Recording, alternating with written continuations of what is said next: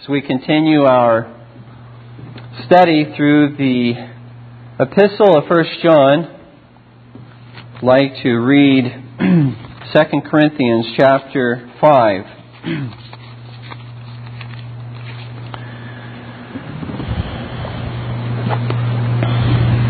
Let us give careful attention this day to the reading of God's holy word. For we know that if our earthly house, this tent, is destroyed, we have a building from God, a house not made with hands, eternal in the heavens. For in this we groan, earnestly desiring to be clothed with our habitation which is from heaven. If indeed, having been clothed, we shall not be found naked. For we who are in this tent groan, being burdened, not because we want to be unclothed, but further clothed, that mortality may be swallowed up by life. Now he who has prepared us for this very thing is God, who also has given us the Spirit as a guarantee. Therefore we are always confident, knowing that while we are at home in the body, we are absent from the Lord. For we walk by faith, not by sight. We are confident, yes, well pleased rather to be absent from the body and to be present with the Lord. Therefore we make it our aim, whether present or absent, to be well pleasing to Him. For we must all appear before the judgment seat of Christ that each one may receive the things done in the body, according to what he has done, whether good or bad. Knowing therefore the terror of the Lord, we persuade men. But we are all well known to God, and I also trust are well known in your consciences. For we do not commend ourselves again to you, but give you opportunity to glory on our behalf that you may have something to answer those who glory in appearance and not in heart. For if we are beside ourselves, it is for God. Or if we are of sound mind, it is for you. For the love of Christ constrains us, because we judge thus, that if one died for all, then all died. And he died for all, that those who live should live no longer for themselves, but for him who died for them and rose again. Therefore, from now on, we regard no one according to the flesh. Even though we have known Christ according to the flesh, yet now we know him thus no longer. Therefore, if anyone is in Christ, he is a new creation. All things have passed away. Behold, all things have become new. Now all things are of God, who has reconciled us to himself through Jesus Christ and has given us the ministry of reconciliation. That is, that God was in Christ reconciling the world to himself, not imputing their trespasses to them, and has committed to us the word of reconciliation. Therefore, we are ambassadors for Christ. As though, God, as though God were pleading through us, we implore you on Christ's behalf. Be reconciled to God. For he made him who knew no sin to be sin for us, that we might become the righteousness of God in him. Thus far, the reading of God's Word. As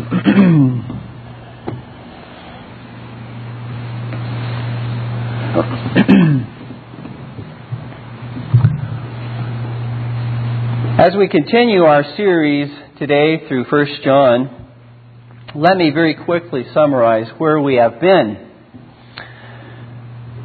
And I'll summarize uh, where we've been by simply stating a question and giving the answer. First uh, sermon in the series, first, was, or can be summarized this way, where there is no historical revelation, there is no fellowship with God. That was verses 1 through 4. Second, where there is no walking in the light, there is no fellowship with God. Verses 5 through 7. Third, where there is no confession of sin, there is no fellowship with God. Verses 8 and 9. And today, where there is no advocate with the Father, there is no fellowship with God. Chapter 1, verse 10 through chapter 2, verse 2. Even through that brief little summary, there was a refrain that kept occurring. There is no fellowship with God. And that seems to be, I believe, the essence of this first chapter to establish the need for fellowship with God. I pray that it is evident to you by now, dear ones, that the goal of salvation, of which John proclaims, is that blessed fellowship with God. You know, today many proudly exclaim, Oh, I had dinner with this celebrity or that celebrity. And they think that you ought to be impressed. Or they may say, I got so and so's autograph, or I talked with so and so. Well, the ancient Gnostics and the modern Gnostics carried the same kind of celebrity experience into their experience with God. You know, once I spent an evening with God. I had an experience with God. In other words, they're talking about some kind of mystical experience that occurred at some point in their life. The Apostle John's understanding of fellowship, dear ones, fellowship with God is quite different from having this mystical experience, this extra biblical kind of revelation that comes to them. He understands fellowship with God entirely differently. Fellowship with God, according to John, is daily growing. Daily growing in the knowledge of God. Growing in your enjoyment of the Word of God and of the Spirit of God. Fellowship with God is drawing from Him life and peace and holiness and love and contentment. Just as a branch draws life from the vine to which it is connected. Fellowship with God, dear ones, is making His thoughts your thoughts. Fellowship with God is making His words your words, His will your will. That's fellowship with God. And it's a process. It's growing in ever greater degrees of fellowship and intimacy with God. Dear ones, the glory of fellowship with God is that God has not merely given you unspeakable blessings and gifts, that He has done, but more importantly, God has given to you Himself.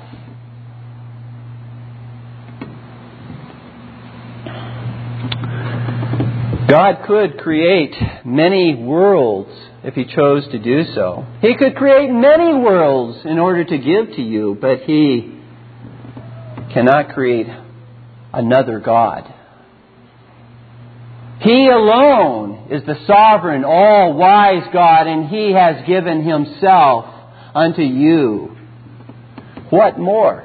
I ask you, what more could God give to you, His people, than Himself? Is there anything more valuable than God? He has given Himself unto you. So what if you never fully see all your earthly dreams realized? You have God. What more do you need? Let family friends or foes, scoff and scorn. Let them ridicule. Let them persecute. You have God. You are, dear ones, the truly wealthy ones, the truly blessed ones of the earth. Because you have been called to enjoy the living God who has given himself unto you.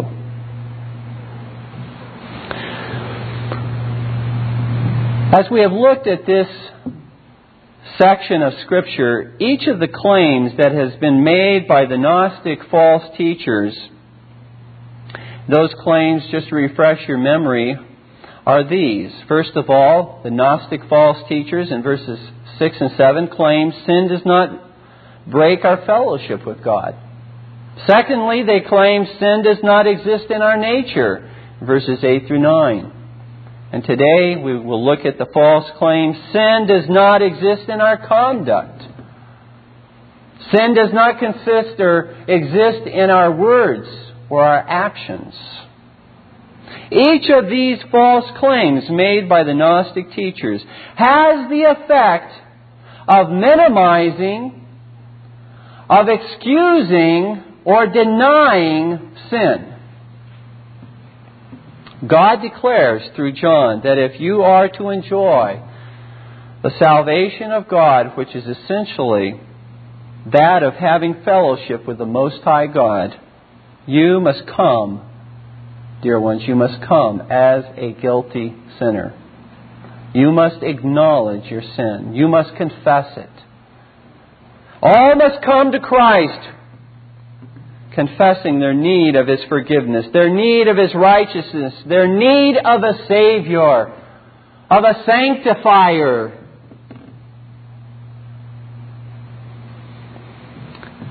Let's consider at this time this third claim, false claim, of these Gnostic teachers who sought to mislead Christians from the true faith.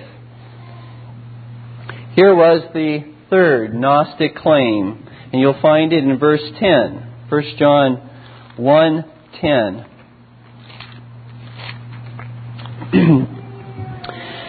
if we say that we have not sinned, so here's the false claim. Sin does not exist in our conduct. If we say, remember that particular little phrase, if we say, begins each false claim that the Gnostic teachers have made. And here is the last one. If we say that we have not sinned. Not only does sin not exist in our nature, the Gnostic false teacher said, sin does not exist in our actions or our words either. Not only does the disease of sin not dwell in our hearts, but also, there are no symptoms of that disease in our actions or our words. Notice the distinction very briefly here in verse 8 and in verse 10 between the claim that is made. Verse 8 says, if we, excuse me, if we say that we have no sin, speaking of no sin in our nature, that's the previous false claim. This one is distinguished from that one in that it is now said if we say that we have not sinned in our conduct, through our actions or our words. Now, this might seem like a most amazing claim to those who are honest before God who see daily in their lives the evidence of sin. This might seem just totally, just totally blow one's mind to imagine that somebody could actually say, we have not sinned. But it follows quite naturally from denying that previous false claim that the Gnostics made, denying original sin denying a sinful nature, or affirming that sin has been completely eradicated from the soul through uh, uh, entire sanctification.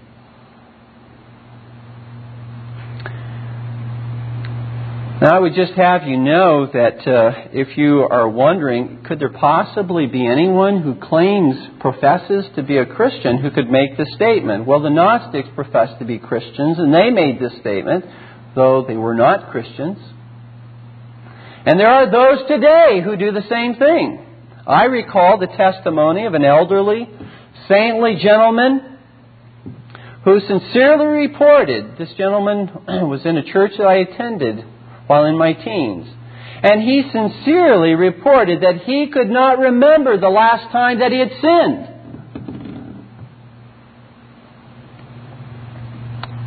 Believed that he had become entirely sanctified, and he couldn't remember when he last sinned. Well, I remember another occasion. This was not an elderly man, but a younger man who believed he could not sin because his heart was pure. He quoted Titus 1:15, "To the pure all things are pure." And so he thought because he was pure, everything he did was pure. And I remember hearing how he actually committed adultery in the presence of his wife and said that he had not sinned because he is pure, and everything he did was pure. You say, that's utterly amazing. It's not amazing when we understand the deception and the corruption of the heart.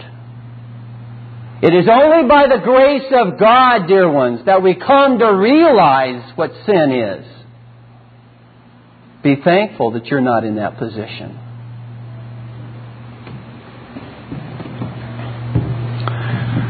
Titus 1:15 does not teach that whatever we do once we're Christian is pure in the eyes of God. To the pure all things are pure simply means that to those who have had their conscience purified by God, that those ceremonial aspects of the law, for example, the dietary eating of certain meats and things like this that were formerly unclean, now they can do so purely That's not reckoned to be sin any longer. Even as 1 Timothy 4 5 says, that all things are sanctified by the Word of God and by prayer. Well, I certainly have heard and I've read some of those televangelists of the Word of Faith movement who likewise have proclaimed they have reached a place of sinlessness. And so it's prevalent. It's around us. But you know, dear ones, in spite of how heretical that is, I think that stands out in such a stark contrast to us. I'm not as concerned about you being swallowed up into that particular error. More often than not, it is not the denying of sin that you will hear taught from pulpits or read from so called Christian authors today, but rather an excusing or a minimizing of sin. This, I believe, is really far more dangerous because it's more subtle. I will simply cite a couple of illustrations of, of movements, I believe, that excuse and minimize sin. Some of these you may be familiar with, others you may not. But give careful attention to them. First, I'll simply designate as the Christian Life Victory Seminars, carried on by evangelicals and many evangelical churches today. And the second illustration of, of those whom I believe excuse and minimize sin are found in the spiritual deliverance meetings of charismatics. And I'll explain both of these as we go on. The Christian Life Victory Seminars are generally very positive and optimistic in their presentation. They emphasize knowing who you are in Christ, and I agree with that. You should know who you are in Christ. They emphasize realizing the victorious side of the Christian life, and you should realize the victorious side of the Christian life.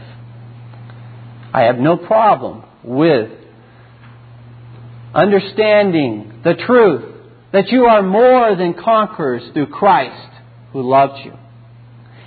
It is biblical to preach that we are more than conquerors through Christ. The problem, I believe, that comes through in many of these Christian life victory seminars is that the emphasis falls on victory in the Christian life through the putting on of Christ to the almost total neglect of the equally important truth that we are to put off sin.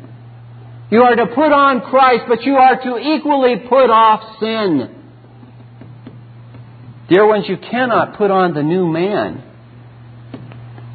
until you put off the old man. And there needs to be an emphasis on both of those truths. You need to understand both clearly, not ignore one and emphasize the other. It's as if victory in these seminars is realized in not looking seriously at your sin. After all, some might say that's negative. That's a defeatist attitude to look at your sin. I want victory, so I will only focus on that which is positive. Or, I've always been told by my parents what a failure I am. So I must exclusively focus my thoughts on my victorious position in Christ. Listen closely, dear ones. Both the Pharisee, who saw himself as a good and righteous man, a victorious man, if you will, and the tax collector, who saw himself as a sinner and a failure. Both of these men were to come to Christ in exactly the same way. They were to beat their chests and cry out to God, Be merciful to me, God, for I'm a sinner. Remember, it is always, according to Ephesians chapter 4 and Colossians chapter 3, Read those two chapters. It is always the pattern of putting off sin. Putting off the old man and putting on the new man. Putting on Christ. The second illustration, that of the spiritual deliverance meetings of charismatics, I believe, on the other hand, often treats sin as if it were a demonic possession a demonic possession that simply needs to be cast out. Deliverance comes from casting this sin out of the Christian. The body or soul has been invaded by this alien enemy of the soul. By hatred, by bitterness, by jealousy, by whatever sin. It's been invaded. And it needs to be cast out. But, dear ones, that's not what the Bible teaches with regard to sin. Deliverance from sin comes not from casting it out, as if minimizing one's own responsibility for it. I've simply been overcome or invaded by this sin. But rather, deliverance comes from putting off the old man, confession of sin, repentance, hatred for sin, turning from sin by the grace of God and putting on the new man by believing that Christ actually truly forgives and he will forgive when you confess. Believing that you are clothed in the righteousness of Jesus Christ. Believing that sin no longer has dominion over you. Believing that you have died to sin and have been raised in newness of life to Jesus Christ. That you are victorious in Christ. That's putting on Christ. Putting off sin and putting on Christ. Both of those ways, I believe sin is minimized and excused, not faced for what it is. Our responsibility to deal with it in a biblical manner Just before I move on, one other way that I believe Christians may seek to escape responsibility for their sin is to justify it by either saying their motives were pure or their goal was righteous. Their motives were pure, their goal was righteous. Joseph Fletcher, in his book Situation Ethics, justifies the breaking of God's law if it is motivated by love. He cites the example of a woman separated from her family after World War II in Russia, who could only be released from the prisoner camp to be returned to her family if she became pregnant. So, so she devised this plan. She committed adultery with a prison guard, became pregnant out of love, and was later reunited with her family. To the contrary, dear ones, the Apostle John says in 1 John 5 3, This is the love of God, that we keep His commandments. Remember, dear ones, a sincere person, the Bible says, can be sincerely wrong. Even if their motives are sincere, they can be sincerely wrong. Proverbs 16:25 There is a way which seems right to a man, but its end is the way of death. And so we as Christians may seek to justify our sin because I did it out of love, or I did it for this reason or that reason, and not looking at what we actually did, but simply interpreting what we did by our motives. There's more to a good act and a good deed in God's sight than simply the right motive. There is doing it according to the standard of God's Word, as well as having the goal of glorifying God in what we do. Another way in which Christians, I believe, seek to justify their, their sin is in declaring that the end which they sought was righteous. The end justifies the means. You know, dear ones, the elimination of abortion is certainly a righteous end and goal Every Christian should be praying that God would smite and strike from the face of this earth that wicked crime and sin. But that does not justify a Christian as a private citizen taking the sword from the hand of the civil magistrate and using it to kill abortionists or to bomb abortion clinics. The end does not justify the means. There are biblical means by which we bring about change in a country. Not by private citizens who have no magistrate under whom to submit, taking the sword and using it in an unlawful manner.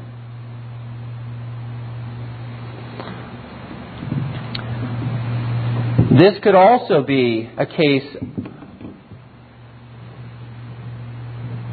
of the end justifies the means as well. Someone may say, I don't want to be a hypocrite. As a Christian, they may say, I don't want to be a hypocrite. And that's certainly a godly end, not to be a hypocrite. But because they say, I don't want to be a hypocrite, therefore I won't do this and this and this and this because my heart isn't fully in it. In other words, these are things that God commands us to do because I don't want to be a hypocrite, I don't do these things. No, the end does not justify the means.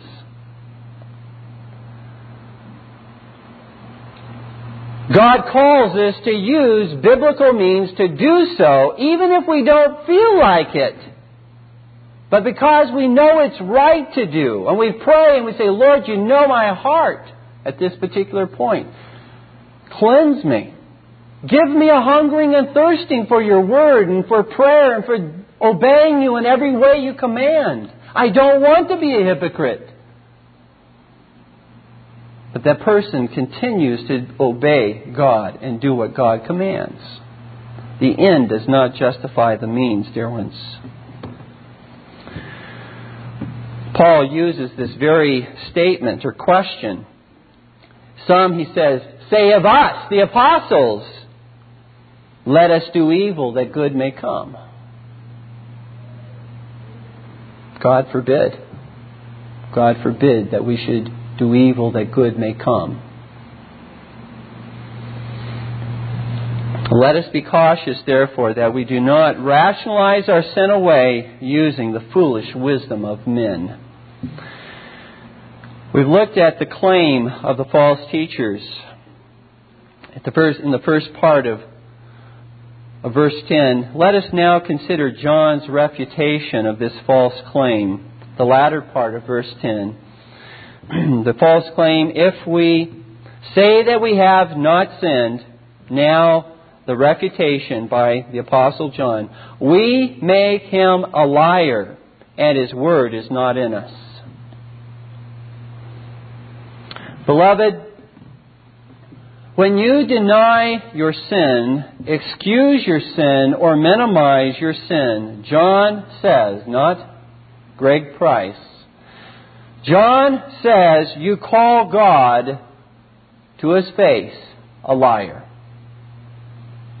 For his word and his spirit charge you with sin. God says, when you sin, God says, You've sinned. And you say, No, I didn't. Or you say, But God, there were extenuating circumstances. Or you might say, Okay, God, I sinned, but it's really not that great of a sin. What's the big deal? God says, You sinned. And that sin deserves my wrath. That one sin is enough to send you to hell. After all, that kind of rationalization would work very well as you look at the sin that Adam and Eve committed. They simply took a piece of fruit and ate it. And they and all of their descendants were condemned. See, the problem is we don't understand the justice and the holiness of God if that's the way we rationalize sin away.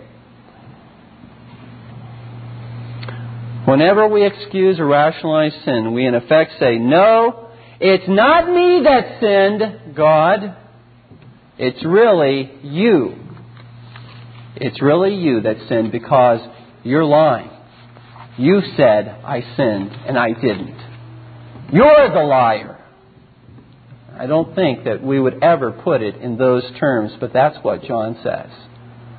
You call God a liar. You do not have to proclaim your sinless perfection in order to call God a liar, dear ones. You do so any time you excuse your sin, minimize your sin, or the sin of others. You call God a liar. The Apostle John would have you know that this is a very serious sin. It's serious business. Last point that I'd like to make in this section is John's answer. We've looked at the false claim. We've looked at the refutation that John has offered. Let's look now at John's answer, which is found in 1 John chapter 2 verses 1 through 2. My little children, these things I write to you that you may not sin. And if anyone sins, we have an advocate with the Father, Jesus Christ the righteous. And he himself is the propitiation for our sins, and not for ours only, but also for the whole world.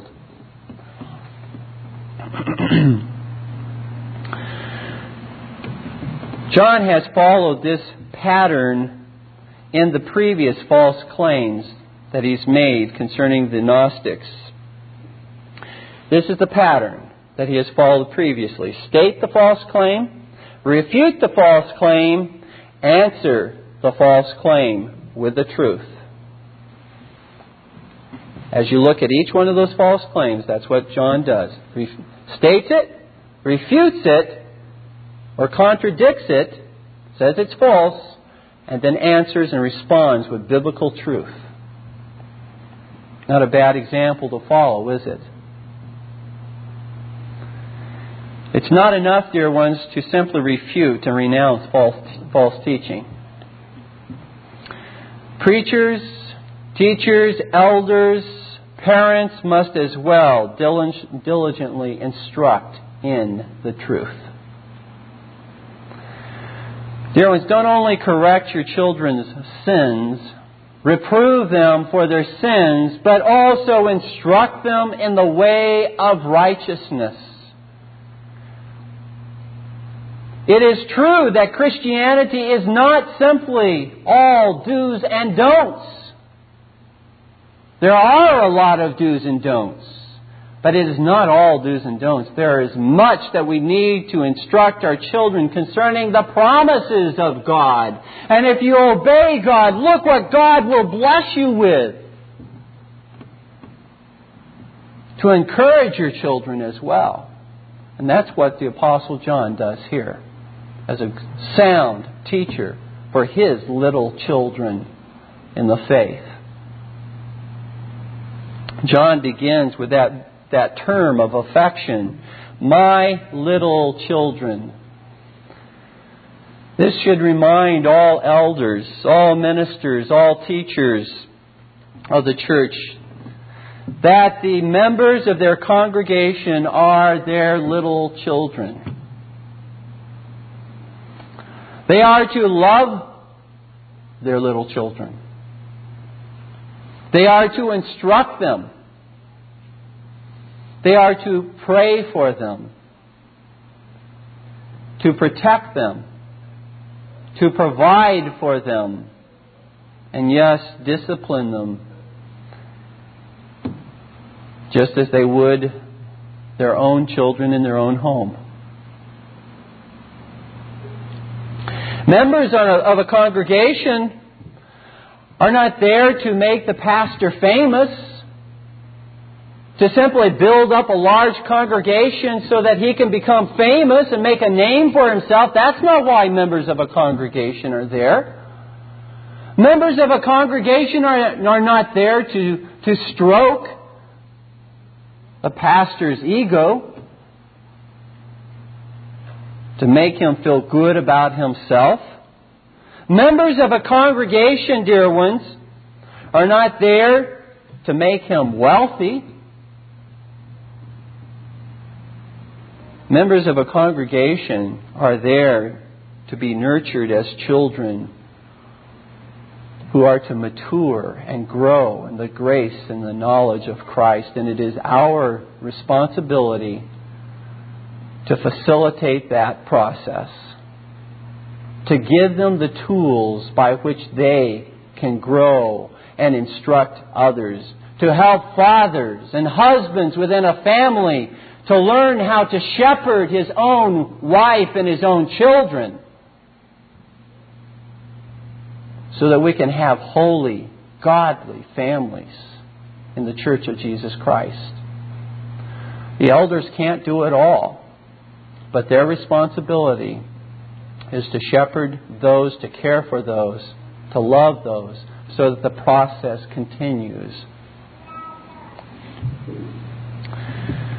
On the other hand, children, responsibility for children as well. Children are to be submissive to all lawful commands that fathers give. They are to pray for their fathers in the faith. They are to seek to encourage them because oftentimes elders need encouragement as well. The wives of elders need encouragement as well. They are to make the children with the children within the church, that is, those who are members of the congregation, are to make the job of their spiritual fathers easy, as it were, to make their job joyful by their willingness to obey rather than to resist. The Apostle John, dear ones, writes this letter, he says in verse 1, that you may not sin. That's another purpose that he cites for writing this letter, that you may not sin. Sin, as we have already seen, is never to be excused. However, the reality is that Christians sin. Christians sin. We don't excuse sin, but the reality of everyday life is that I sin, you sin. John condemns both of the errors of sinlessness as well as lawlessness. God's revealed will for you is that you not sin, and if you do fall into sin, there is hope. Praise God. There is a remedy, dear child of God, for you. Don't languish in your sin. Don't frolic in your sin. Don't run away in fear. Don't wallow in your self pity. Don't bury yourself in discouragement and in despair. You, dear ones, have an advocate with the Father Jesus Christ, the righteous. You see, beloved, it is possible to be either too lenient or too severe concerning sin. That is, what I mean by too severe concerning sin, I mean that, that you may think or act as if there is no hope or no remedy to sin. You may continue to afflict yourself after God says, if you confess, I'm willing, I promise not just willing. I promise I will forgive. And you continue to torture yourself. That's sin on your behalf to do so. Because you're not trusting in the promise of God.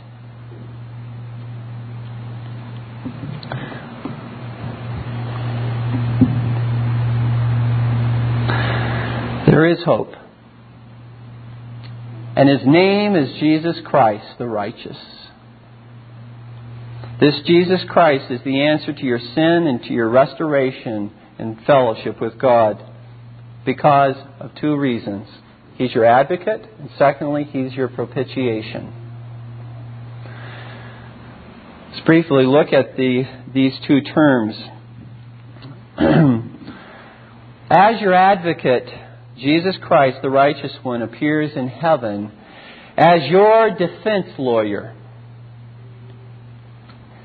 An advocate, that word literally is one who comes alongside to help or to assist or to aid another.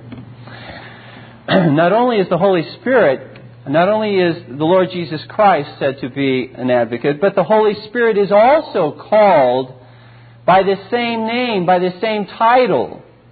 In the King James Version and other versions, in John chapter 14, 15, and 16, it may be the comforter, or it may be the helper. But it's the same term, paraclete. Jesus Christ is your defense lawyer. The Holy Spirit is your defense lawyer as well. Just as Christ appears in heaven to defend you against the attacks of the enemy before the throne of God, so the Holy Spirit appears in your heart to defend you against the attacks of the enemy before the throne of your conscience. Now, there, I would submit to you, is a winning team, a winning defense team. The Holy Son of God and the Holy Spirit of God is your defense in heaven and with your own conscience. Dear ones, when you sin against the law and the grace of God, your accuser, your enemy, the devil, attacks you on two fronts in heaven and in your conscience. And I believe it's probably true of all of us. It's true of your experience, I'm sure. You know what it is to sincerely confess your sin to God, to repent of it to the best of your uh, knowledge and ability, to forsake it, to ask God to give you the desire to hate it, to turn from it, and to seek God's forgiveness. And yet, to be tormented with ongoing guilt over that sin. Has God not forgiven? 1 John 1 9 says, If we confess our sins, He is faithful and just to forgive us our sins and to cleanse us from all unrighteousness. On the basis of God's justice and on the basis of His righteousness, He must, I say that respectfully, He must, in order to be true to His own holy character, He must forgive you.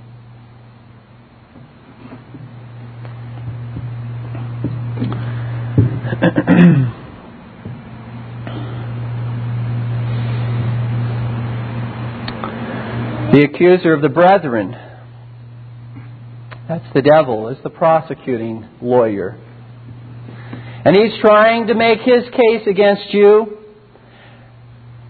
And when you don't believe the Word of God, you are listening to him rather than to God's own Word and God's Spirit, which states that your defense lawyers the Son of God and the Spirit of God have already made their case on your behalf. And the Father has already ruled you are forgiven. You are forgiven when you confess your sins. The question is, who will you believe? Who will you believe? Will you believe the devil, who was a liar from the beginning? Or will you believe the Son of God? Who cannot lie. Don't lean, dear ones, on your own feelings. Don't lean on your own understanding, but rather lean on and trust in the Lord with all of your heart.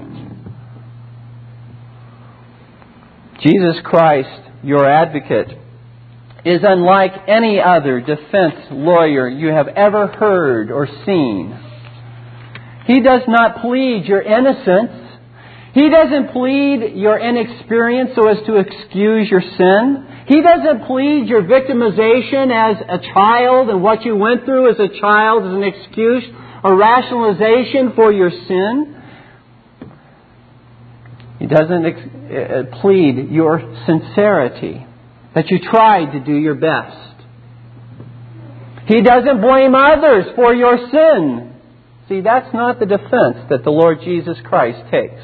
That may be the way that defense lawyers operate today in society, but this defense lawyer does not operate that way. In fact, this defense lawyer agrees with the enemy. Yes, he's sinned. Yes, God, he deserves your wrath and your punishment. But he pleads rather his own perfect righteousness on your behalf.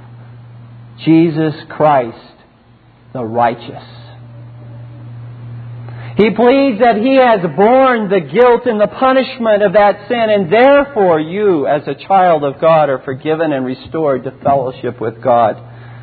And the Father looks at His Son, and then He smiles at you. That's why we find in Romans 8:33 through 34 these glorious words. Who shall bring a charge against God's elect? It is God who justifies.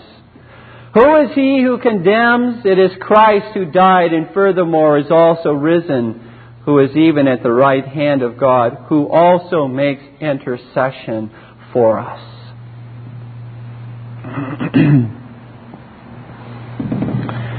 Jesus Christ is your advocate, your defense lawyer. But He's also your propitiation.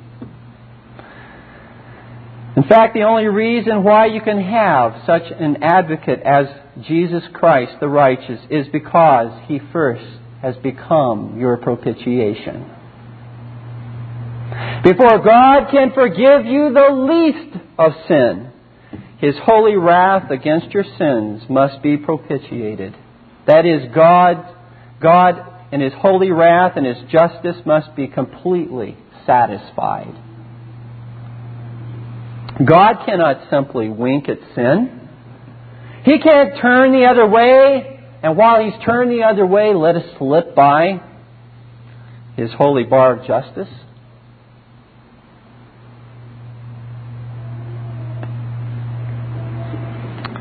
What do you think we might hear in all the newspapers today in Canada? If the crime was committed by Paul Bernardo were simply forgiven and swept under the carpet, and the judge were to simply let him go scot free. Now, granted, he's not going to probably get the justice that he deserves. But if he was totally exonerated and just let off the hook altogether. You would hear cries of injustice, injustice. Or the papers in the United States. Susan Smith, who drowned her two children, were left completely um, without punishment. Again, she has not gotten what she deserves, which is death. But nevertheless, you would hear cries of injustice if she were completely exonerated.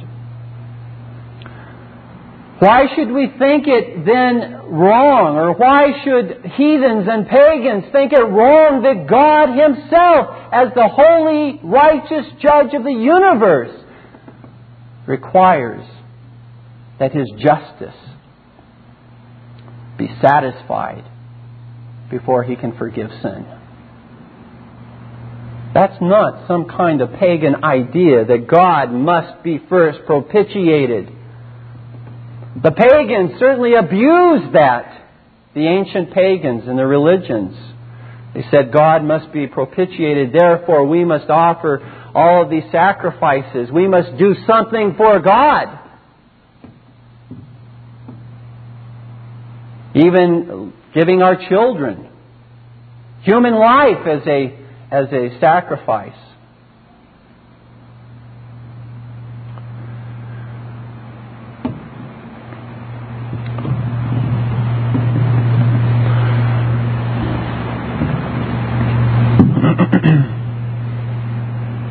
Dear ones, through the death of God's own Son upon the cross, God's wrath has been propitiated. It has been satisfied. It has been turned away from you. God's hatred for sin has not changed. It's just that God's just wrath against our sin has been paid in full. And once the payment is made, it cannot be demanded sometime later.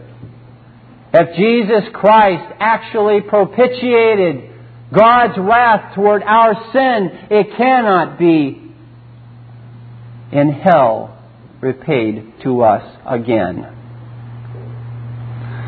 I'd have you carefully note that the text does not declare that Christ is the potential, hypothetical, or even probable propitiation for our sins.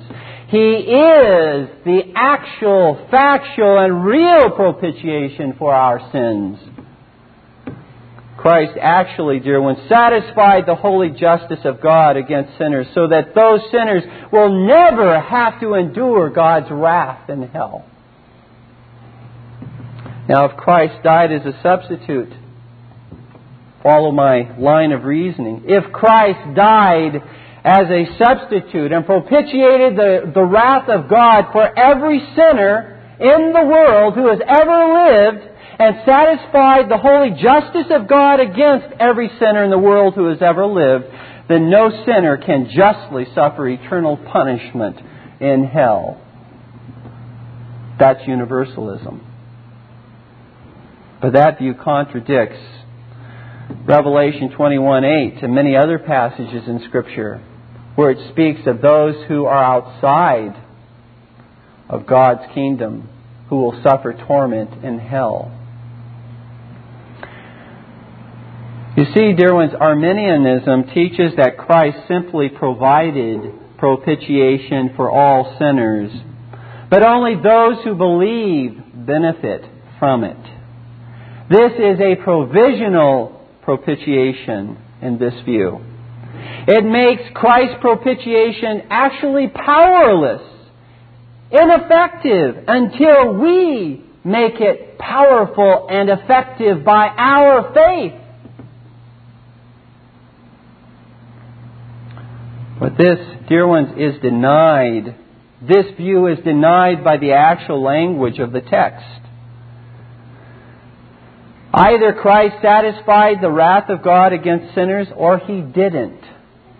It's one or the other. There is no in between position of provisional propitiation or satisfaction. Did he or didn't he? If Christ actually paid the penalty for sinners, then that debt cannot be paid by those sinners later on. Arminianism, dear ones, realizes that a real propitiation for all sinners means that all will be saved. That's what they, they realize that because they say that it's made for all sinners. So they cannot say, in their position, therefore they cannot say that Christ actually made propitiation for sin. But the biblical truth is embraced in Calvinism, which teaches that Christ truly satisfied God's justice against sinners. But it was only for those sinners whom God had chosen from eternity to save, that is, those sinners who would trust in Jesus Christ as Lord and Savior. You see, Arminianism limits the power and the efficacy of Christ's atonement. It did not actually redeem. It did not actually purchase. It did not actually pay the penalty for the sinner. It did so provisionally. But Calvinism limits the extent of Christ's atonement. It actually did redeem and purchase and pay the penalty for whom? All those who believe and trust in Jesus Christ.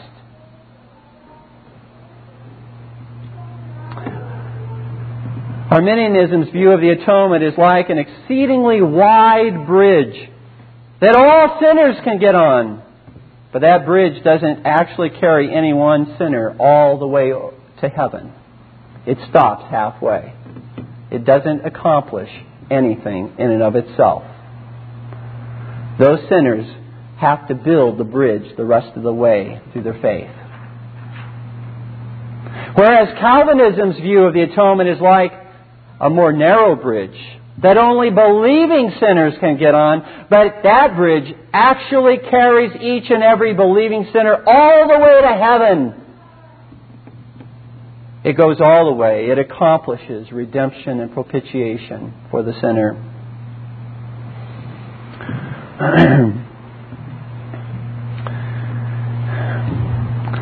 Turn with me very quickly. I know I'm running out of time, but I do want to just get this in, before I conclude. I just want to point this one passage out to you that I think is one of the strongest passages to teach this view. 2 Corinthians 5, which we read earlier. 2 Corinthians chapter 5, verse 14. For the love of Christ constrains us because we judge thus, that if one died for all, then all died. Very simple little phrase. If one died for all, then all died. Who are the all? Because it's the same all in both cases. The all for whom Christ died, all those died with Christ. And next verse says that all of those who died with Christ, verse 15, and he died for all, that those who live so all of those who, for whom Christ died died with Christ, that they should, might live with Christ. So here you have this logical procession of thought. Christ died for all, therefore all died. All those who die live in Christ. Look at verse 18 and 19. Now all things are of God, who has reconciled us to himself through Jesus Christ and has given us the ministry of reconciliation. That is, that God was in Christ reconciling the world to himself. Now notice this phrase. How did Christ reconcile the world to himself? Not imputing their sins to them. Well, to whom were their sins imputed? If he didn't impute them to those who committed the sin, who were they imputed to? Verse 21 For he made him who knew no sin to be sin for us, that we might become the righteousness of God in him. And so the world in this particular verse, reconciling the world to himself, not imputing their sins against them if the world, meaning every single sinner who has ever lived, if that's what the word world means, that their sins have not been imputed to them, then they cannot stand in condemnation before God and be sent to hell, which teaches universalism again. The sense in which we must understand the world here is people from every tribe, tongue, nation who come to believe in Christ. Their sins are not imputed to them because their sins were imputed to Christ and He died in their place. You see, dear ones, the propitiation John proclaims is for our sins, it says in 1 John 2 2. For our sins. That is, the immediate circle of disciples. When he uses the word our, that word our is used in 1 John chapter 1 verses 1 through 3. It refers to the immediate circle of disciples, the apostles. And so we must understand our to include the apostles and the disciples, and also the our there to include the believers to whom John was immediately addressing this letter those who were living in Asia to whom this letter was sent. Jesus Christ is the propitiation for our sins. But it's not limited to those two groups. He's the propitiation for the sins of the whole world. That is, those throughout the whole world who believe and trust in Jesus Christ, from every nation, people, tribe, and tongue. And therefore, because that is the case, the gospel must go to every tribe, tongue, people, nation. In conclusion, dear ones, the glory of the gospel is that we have an advocate who pleads for mercy on the ground of his own righteous action. The cross, dear ones, is not to be understood in terms of the Father punishing an innocent third party for our sins. Rather, the cross is to be understood in this way that God took upon Himself all the punishment that His wrath justly demands. He didn't simply grab an innocent bystander, a third party, from off the side of the street and say, You're going to die for the sins of the world. The God Himself became man and paid the penalty to redeem man who had sinned against Him, who had cursed Him. It was not that Christ's propitiation on the cross turns, turned God's wrath into God's love toward you. Rather, it was that God set His love upon you while you were still His enemy. And His love for you moved him to remove all his righteous and just wrath against you. His wrath didn't become His love towards you. His love was placed upon you from all eternity. And it was His love that moved Him to remove His wrath towards you so that you might enjoy fellowship with the living God. That's why John can teach in this passage no advocate, no fellowship with God. Let's pray. Our Father in heaven, again, we bow before you and plead with you to impress these truths upon our mind, to cause them to become engraved upon the tablets of our hearts, that we would not wander from them to believe a lie. But God cause us to see that there is an answer to our sin moment by moment, daily. It is to come to Christ, our advocate, our defense lawyer, to come to Him as our propitiation for all of our sin. Lord, encourage your people in the truth today. Lift up their hearts to cling to Christ as they've never clung to Him in the, in the past. Oh, Father, we pray that you would cause, by this means, you would cause us to be sanctified in the truth. In Jesus' name, Amen. This Reformation audio track is a production of Still Waters Revival Books. You are welcome to make copies and give them to those in need. SWRB makes thousands of classic Reformation resources available, free and for sale, in audio, video, and printed formats. It is likely that the sermon or book that you just listened to is also available on cassette or video, or as a printed book or booklet.